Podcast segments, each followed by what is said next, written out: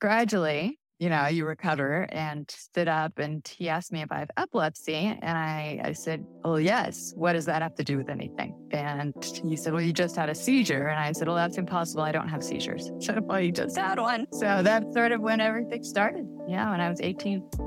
Welcome to Invisible Not Broken. Today, we're talking about writing, dating, and parenting with chronic illness. Our host, Monica, is joined by author Sara Staggs, who lives with epilepsy.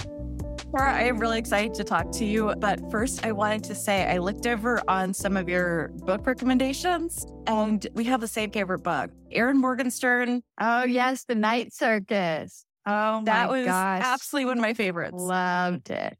Yes. When I read it, I had a lay Bordeaux moment of I want to throw it across the room and go, I will never write again because I will never write that well. I, I just saw that you have a new book coming out. I haven't gotten to it yet, but what style do you know it? Do you like that magical realism of Night Circus or? You know, I do. I love writing magical realism. I actually won a contest with a magical realism short story that I wrote. And it was like, I think it was my first time that I got like paid as a writer. It like almost doesn't even matter how much it is. It's like I, I'm officially validated. I know. Wow. I was just like, this is fantastic. And so I love writing magical realism. You know, I haven't done a novel. My voice is right now uncontrollable is sort of upmarket fiction. They call it sometimes women's fiction, but I don't really like to use that term because I think that everyone can enjoy it, you know, no matter what your gender. Just where where do we put it on the bookshelf? How do we market it kind of thing, you know? Are we using body parts to turn the pages? I mean, how how is this a woman's book versus and I was I saw on the site that there was like no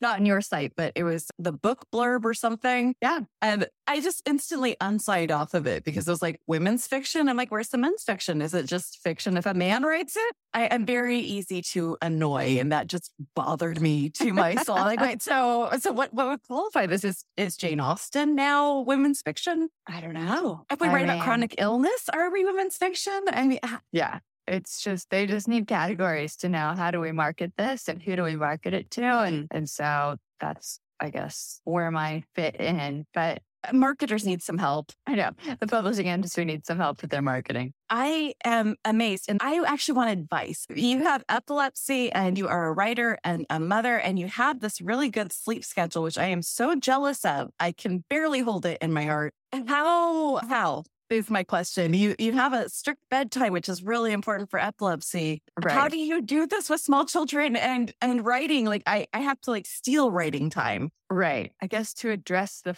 first question, my sleep schedule mm-hmm. is that my brain just kind of starts getting tired and kind of shutting off at like 9 30, you know, by 10 o'clock is I'm done. You know, I'm I turn into a pumpkin. I'm over. So the kids right now, they're young enough where I can, you know, make them the bedtime like reading. It's from like eight to eight thirty and then lights out at eight thirty and asleep by nine. So we'll see how that works out. I think that that's going to be a good one this year. And then as for writing, you know, it's a, it's a job now. So I have a writing schedule. I go and wake up, get the kids out of the house and then walk the dog, exercise. And then I'm sitting at the table writing at nine from about nine to one or nine to one thirty, and then kind of get on with the day so that I'm ready when everybody comes home. Uh, of all the things I miss with disability, it's the walking that I miss. And not for the reasons everyone thinks. It's that I used to get my best ideas when I'd go for walks. Ah, that's nice. That's nice. I just I listen to music or that's when I catch up on like phone calls. I find that I get really good ideas as I'm falling asleep, which is unfortunate because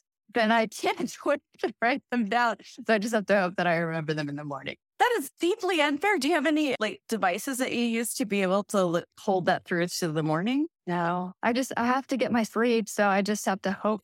I very much feel that. I I keep a, and this is why I don't sleep as well as you do. I keep a notebook by my bed so that like at two in the morning when I wake up from something, I can just jot it down. Otherwise, I I have that circular thought thing going through my head until I wake up in the morning and it won't let me sleep. Yeah. So for writing, do you have like anything that works well for you to be able to As you can tell, I'm very ADD. Is there some sort of device you have for being able to keep entire novel structures in your head or to organize life? Well, I wrote the novel Uncontrollable without really understanding how to outline a mm-hmm. novel, you know? It's so that just kind of came and there were a lot of revisions and, and everything. It's a very different book than it was when it started. It's funny how characters revolt like that. Exactly. And, and you know, plot and, and story structure and everything. So it's very different. And I think it's much better than it was when I started. But the one that I'm working on now, I have sort of plotted out. I know where things are going to go and how,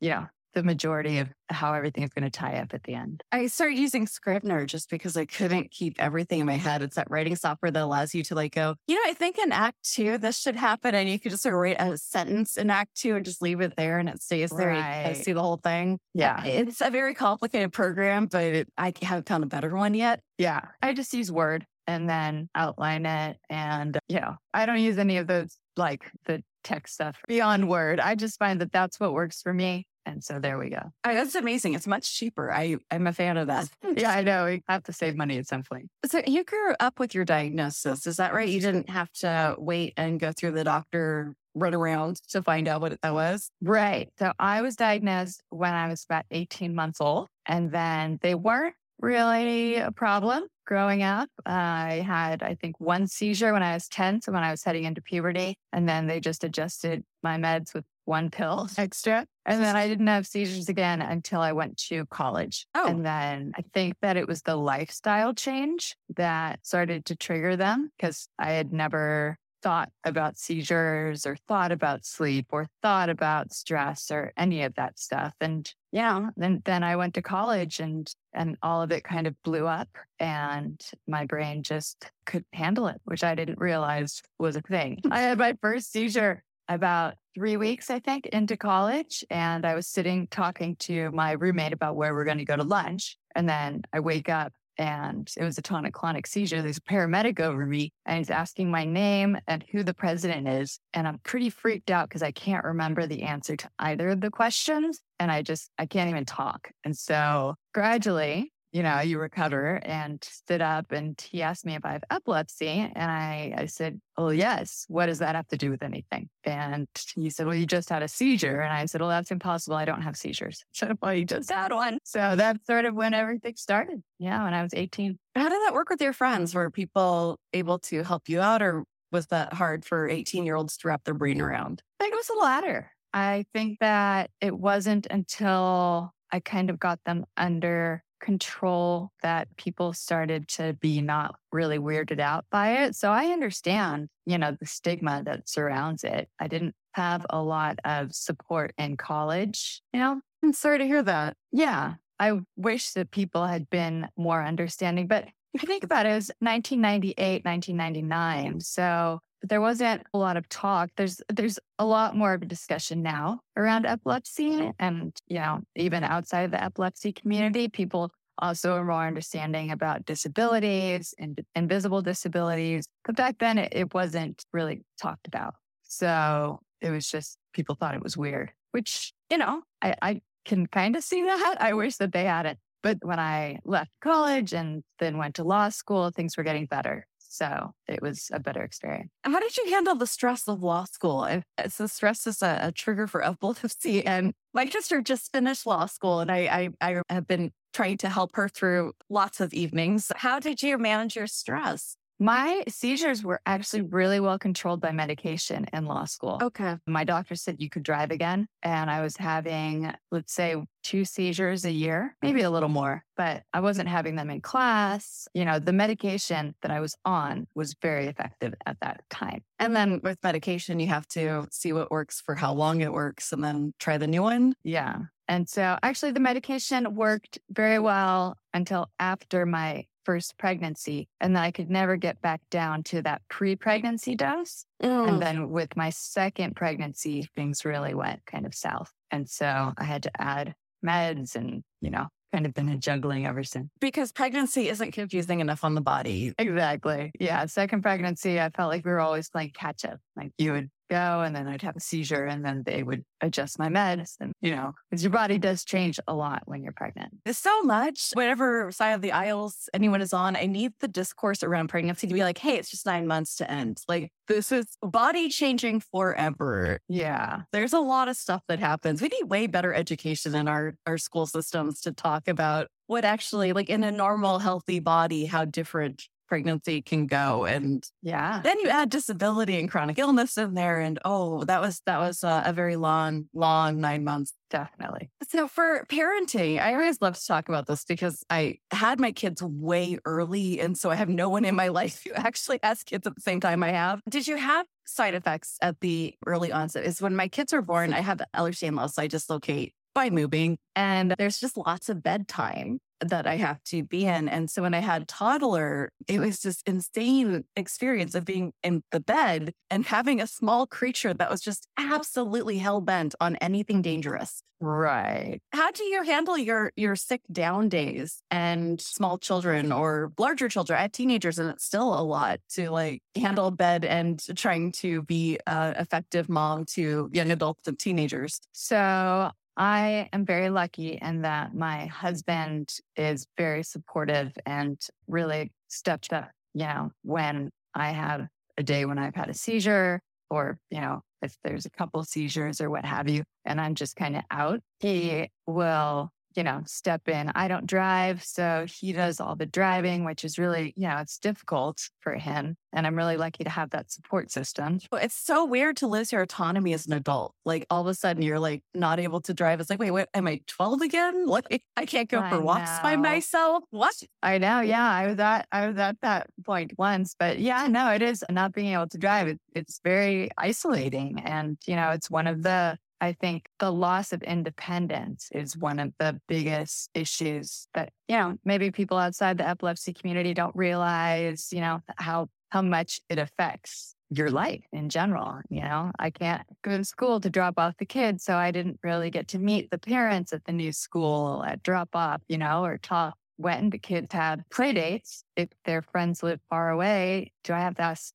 my husband to go and drop the kids off? That would be really the only option besides. So we just have play dates at the house. I'm just like, just come on over, bring all the boys, bring them all here, and we'll just do the best we can.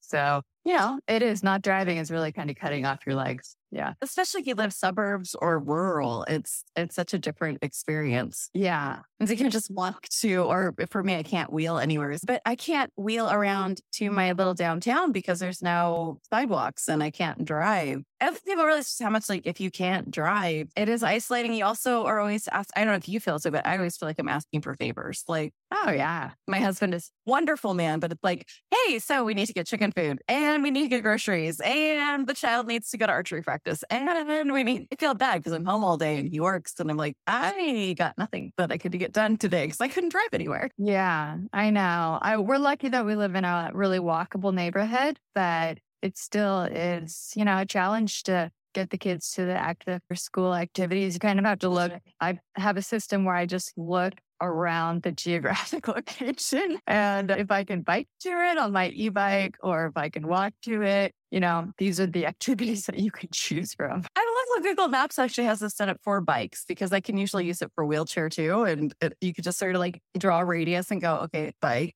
Sir, okay, got it. I might be okay here. That's a possibility. I'd love it if they would add a wheelchair section in there, but Right. Oh, okay, I'm very curious about, and not just me, it's one of the questions we get a lot of is when you're dating, how quickly do you disclose your disability status? Mm-hmm. And then with children, how open are you with your kids about stuff? Okay. Well, regarding dating in high school, it wasn't an issue because I was not having any seizures. So there was really nothing to talk about. You know, I didn't even think about it. I had to take like a pill in the morning and that was it. And then in college, you know, people were seeing me have seizures. So it's not like it was a secret. Yeah. You already knew what you were getting into. If I remember correctly, you married your law school sweetheart. Was that in your? I did. Yes. We're really lucky that we kind of found each other in school at that early age. So we, we got to miss all the dating app and everything that everyone's going through now. But I think that the hardest part for me with regard to telling people was I remember I moved into a house with five guys when I went to law school. And, you know, none of them knew me and I didn't know any of them, but I knew that I did have to tell them that I had epilepsy. And it was like, oh my gosh, how are they going to react? Because I've I'd never had to really do that before. So, but I knew I had to do it like really soon. And so yeah. the second day I sat them down, I was like, we have to talk. And I remember they were all sitting on the couch across from me. And I was like, I have epilepsy and I sometimes have seizures and this is what you need to do. Do you have any questions? And they were all like, oh, that's all right. Do you I go get a beer? And I was just like, maybe. So, so this is all right. And they were like, yeah. And so it wasn't as big a deal to tell people as I thought it was going to be, which is good. And then my husband saw me have a seizure about two weeks into us dating. So, and he, and he stayed. So there you go. There's, there's an upside to that sort of really, my husband and I were best friends for three years before we started dating. So he'd seen all of it and it was just so much easier for me. And I, all of you listening, you have my empathy and sympathy. I know my empathy and my sympathy. My God, dating apps are, are scary. And I'm really lucky to be old enough that I don't need, didn't do that thing. Yay, aged. Oh, and then I think the second part of your question was children. I mean, they've seen me have seizures. They've seen me come back from brain surgeries after being gone for five weeks. It's not, you know, they know what to do. And I used to be worried that seeing me have seizures was giving them anxiety or, you know, like affecting them in some way. And I think that it is making them more empathetic human beings and teaching them to deal with, you know, stressors that just come with life at, you know, in a more mature way. For example, had a seizure in January at a U dog wash and my son, my older son, was there with me and he's 10. He was 10 at the time. And he just, I could hear and I, I can, you know, see and everything. I just can't talk or tell people anything. So everyone else at the U dog wash was freaking out. And I could hear Max very calmly say, why don't we do this? This is what you need to do. And they, you know, everyone's like, do we need to call 911? And, you know, Max is like, you do not need to call 911 unless. And so it was really, I was really proud of him. He really just kind of took it in stride. So, you know, I can't hide it. What am I going to do? They're going to see it. And I think that it has made them more empathetic people and more adaptable. You taught him such incredible leadership skills. A 10 year old was able to control a room explain what was happening and then create an action plan. Yeah. And you're raising quite the leader. Like that's that's an impressive kid. Yeah. No, I was told him afterwards I was very proud of him and that he had been a real hero that day. I, I ask these questions because I hear a lot from people who are like, I don't know if I should have kids. I don't know. I can barely handle my life without, you know, anything. And that's a personal choice. I want to phrase that out there. This is a personal decision. You do what is right for you. But I do want there to be another discussion out there as well, because I think the media does a crap job of discussing our lives as chronic illness and disability. And it's usually framed in some sort of tragedy. And I have to say, for me personally, my children are such an incredible help. They are such a bright spot in my life. And we have darling slug days. I pretty much live in this one little room when I can't get out of bed, which can be weeks.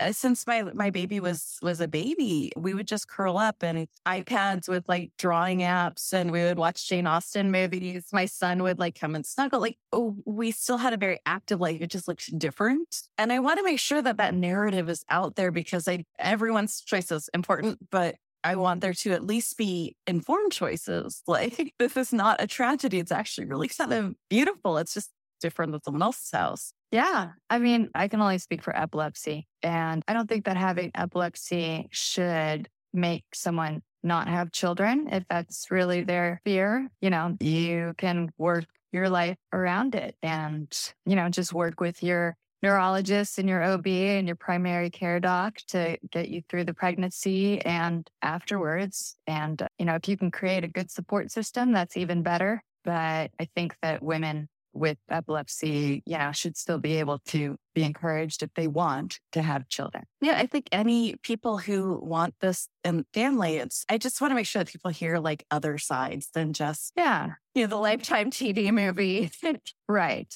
So speaking of media and chronic illness, and you are a media creator, you're a writer, do you find yeah. that do you write characters with chronic issues or is that I'm writing my first character after like 40 years of writing of someone who has a chronic illness and it is messing with my head. I was just wondering if you've Oh, no. tried to write that before and how that works for you. Yeah. So the book that has just come out in May, Uncontrollable, is about a woman who has epilepsy and her journey and then her husband's journey as well. So the point of view mm. is one chapter is her, one chapter is her husband, her and her husband, and it goes back and forth. So you get both sides of the relationship. And um, I think that that's important too, is to talk about the caregiver. If that's a description, I don't really consider my husband a caregiver. I just consider us a team. But I know that there are a lot of people out there who do say, okay, well, I'm the caregiver. So this gives that perspective as well as the perspective of the person who has the chronic illness. So How did you find that switching back and forth between both roles? How did that feel for you?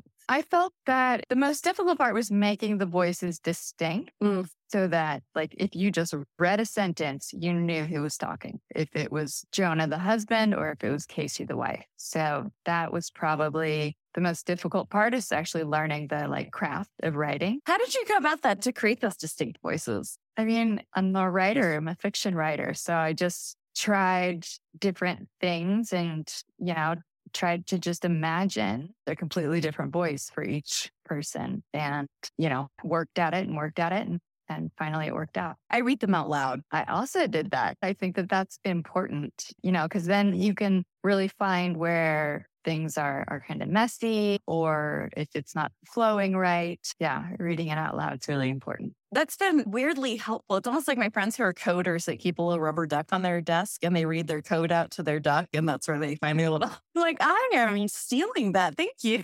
That's a good idea. Yeah. right. read- And and rubber ducks are cute. I mean, yes. You get some aesthetics in there. Yeah. So how do you feel about how have you seen any representation of I, I'm only I can only think of one character off the top of my head who I've seen and media have epilepsy. And now I'm not even sure if that was what that character had. Baby-Sitters Club, the new one on Netflix. I feel like Stacey, one of the main characters, had epilepsy. And um, the thing that really hit me about it was it was a young teenager and she was dealing with someone had videoed her seizure and put it up on social media. And I was like, oh, social media is such a tool that can be used as a weapon. And they handled that through the whole show. I, I by the way, I just recommend Baby-Sitters Club. Adult or no, I had the nostalgia, but that was a really interesting thing because it's something I I didn't have to deal with anyone like videotaping me when I was at my scariest, most vulnerable moments. And I thought that was a really interesting way to show teenagers the problems with doing something like that. Like videos for likes have actual repercussions. I know. I can only imagine, you know, how horrifying that would be to have. I mean, I remember in college, I had one in the middle of my constitutional law class. And imagine if people had had phones then and been able to video it and then post it. I would just be devastated. I would be. So, anyone listening, don't do that. Please don't. That is bullying and that is extremely damaging to the mental health of the person with epilepsy who may already be struggling with mental health. So don't do it. Just our little PSA out there. The world is chaos. Be kind. Like, Yeah. um, so I don't know if you know of any other characters in media or how you just feel in general about how chronic illness and disability is viewed in our little. It's, it's such a big part of what shapes us. It shapes our laws. It shapes how people who don't experience something or don't have a touchstone with something, how they view and how they act towards. Right. I read one book when I was researching disabilities in literature. I read one book that was published in the in about 2005 where a secondary character had epilepsy, but you didn't know it until the middle of the book because he he had a, a dog that would like nudge him and then he would leave the room and I was led to think that it was a, a, a diabetes alert dog, but he Mhm. would never say what it was for. And then he had a, a seizure in one of the scenes and they tried to put something in his mouth and, you know, the dog was alerting and alerting and, and he was ignoring the dog. And so it, it painted a really negative picture of someone with epilepsy because in the following scene, they asked, why haven't you told? And he said, well, I was ashamed of it and I didn't want to burden you. And so it was not only inaccurate seizure first aid, but it really kind of set back the epilepsy community a few years. So I, I, the cringe is real with that sentence. I know. I know. So that was actually the only book that I could find that had a character with epilepsy, however incorrectly written. So tell us a little bit of PSA. What should someone do if you see someone having a seizure? Because I remember being told in first aid class you put a leather wallet in someone's mouth. I was like, that seems wrong. So let's let's do what we can to correct some stuff here. Sure. So seizure first aid, you just need to remember the three S's, which is stay, safe, and side. So the first S is stay. So stay with the person throughout the seizure and until the seizure has stopped and they've recovered. Safe, make sure they're in a safe place. And if you can, put something soft under their head. And then side, if you can, turn them on their side so they don't asphyxiate. And then there are things not to do. So the first thing not to do is do not put anything in the person's mouth. They cannot choke on their tongue. All you will do is potentially injure them or yourself. And so that is the first do not, do not put anything in their mouth. The second thing is do not try and hold them down or restrain them or shake them. You can't shake someone out of a seizure or make it stop or anything. You just need to let the brain run its course. And instead of holding the person down, which could result in an injury to them, just make sure they're safe. And then the third thing is you don't need to call 911 unless the person is pregnant, they've hurt themselves in some way where you would call 911 anyway.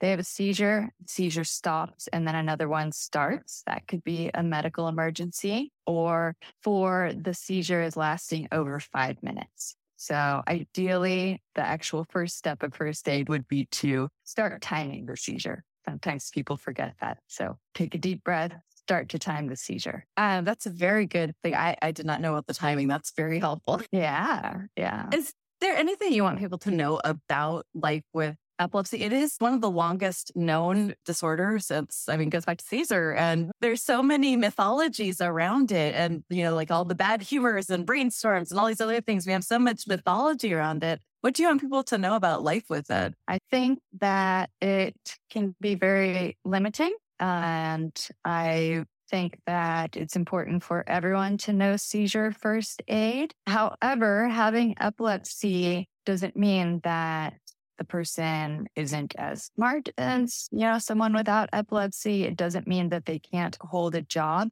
They may need accommodations. So, for example, they may need, you know, to work certain hours or not work certain hours or what have you, but they can hold a job. They can have children. I don't think that there's any conclusive scientific evidence that epilepsy is hereditary. It may be genetic. I know that there are a lot of hospitals working on studies to find like if there's a gene for epilepsy, but it's not hereditary. One of my favorite questions is always just Is there anything under $100 that you bought that just made your life so much easier? Like for me, it's not even a cost. It was just the notes app on my iPad is my survival because it does speech to text. My reminders app means that reminders, by the way, if you have not gotten iOS 17 and you are an Apple person, you're in for such a treat for chronic illness because it's coming with like a grocery list. I can add photos. I can have it remind my poor husband when he's driving around and uh, he's near a Trader ah. Joe's, it will like ding his phone and he's like, oh yeah, Monica needs something. All right, I'll head over. So yeah. like, those are just like some random little weird things that make my life a lot simpler. Oh, and then with the Apple Watch, you get medication reminders. Those are just some like little like cheap things that, enough that the Apple Watch is cheap. That's not cheap, but just that's a free thing that comes with the Apple Watch. And the fall detection, that's been amazing on this. Oh, that's good. I didn't know they had that. Because like it'll just message you, tell you where I'm at, that I'm down. Yeah. No, that makes things a lot easier and safer. Yeah. Let's see. What did I buy under a hundred dollars? Okay. So two things that come to mind. One, my pill box. I can now, you know, lay out my pills for the week, see what I'm not going to have, if I have to go to the pharmacy, if I don't. And so that has been very helpful. They have cute ones now. Like they actually have cute ones. Yeah. And the one I had, the little, the days pop out. So you can just put it in your purse or your fanny pack, have it with you. Yeah. And then you know if you took it or not because it will either be in that day or not be in that day. Exactly. So that was also a key because then, you know, sometimes I would wake up and be like, did, did I take it? I don't know. Should I wait to find out? I don't know. So this has really helped with that. And then the second thing, actually, a wall calendar. I have a calendar on the wall where I just write all things, you know, that are happening, appointments, what have you. And so it's something that I can, you know, look at and then say, okay, now on this day I have this and the kids have this, or and it's actually can really help. I know it's old school, but that's wonderful. I've been trying to do that, but everyone ignores when I put the calendar up. Like I'd have it up right by the refrigerator just so that people could like see it. And it's still, it's not, they don't, they don't take it. Yeah. I love all of them, but my God. Yeah, I, Yeah. I think it's because I put the chore list next to it. So it's become this like Oh, focused blindness. If I don't see it, it doesn't exist. Yeah, exactly. Yeah. So those are the two things my my pillbox and the calendar on the wall. those are some good ones. Where can everyone get your book? They can get it on Amazon. You can get it on Barnes and Noble. Let's see, Target. If you go to your bookstore, you can order it from whatever your favorite bookstore is, and they'll have it in for you. I think that there are a couple bookstores in Portland that have it. If you go on my website, it'll probably be in the notes, the website, but it's sarastaggswrites.com. There's a drop down and you can just order it from there. And so, yeah, that's where you can get it. I have stolen your time long enough, but I cannot thank you for coming on, Sara. This has been absolutely lovely. And I cannot wait to read your book. This sounds amazing. I love the idea of the the caretaker viewpoint and the person's view. Not that the caretakers aren't people. Please forgive me. I have not had my medication yet. I am just realizing now that I didn't actually mark down my medication on my watch. Oh, no. It's that fun. Oh, that's why I have goosebumps and I'm very, very cold right now. But I really love that device and I can't wait to read that. So thank you so much for coming on. We will have your book in our show notes. So if you head over to our show notes at invisiblenotbroken.com, you can just click right on the button. I'll send you right over to Amazon. Or if you want, we will also have a button to click to Sara's website. Thank you so much for coming on. And everyone, be kind, be gentle, be a badass. And I'll see you next time. Thanks for having me. Thank you for joining us today. To find out more about today's episode, including show notes, transcripts, and more, please visit invisiblenotbroken.com. Please rate and review us on Apple Podcast, Spotify, or wherever you listen to podcasts. You can also support this show by heading over to our Patreon or by sharing these episodes. We are non advertising, and our growth is thanks to you listeners. Thank you to our hosts, Monica and Sara, for a wonderful discussion. This episode was edited by me, Luke Spine. Last but not least, be kind, be gentle, and be badass.